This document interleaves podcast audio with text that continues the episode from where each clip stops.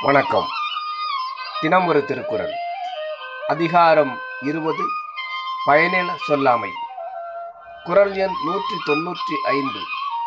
சீர்மை சிறப்படு நீங்கும் பயனில நீர்மை உடையார் சொல்லி. பொருள்.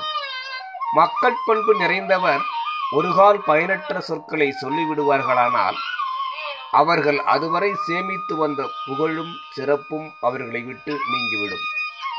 விளக்கம். ஒருவன் தன் பண்பாட்டை நீண்ட காலம் செயலாலும் சொல்லாலும் பாதுகாத்து வந்து ஒரு நாள் சற்று கவனமிழந்து பயனற்ற சொல்லை பேசிவிடுவானானால் அப்போதே அதை கேட்டவர் அதுவரையும் அவனை மதித்த மதிப்பின்றும் குறைத்து இடித்து பேசிவிடுவர். இதனால் பயனில சொல்லானது ஒருவனுடைய முன்னேற்றத்தை தடுக்கும் நாசப்படையாம் என்று விளக்குகிறார் தெய்வப்புலவர் திருவள்ளுவர். நன்றி.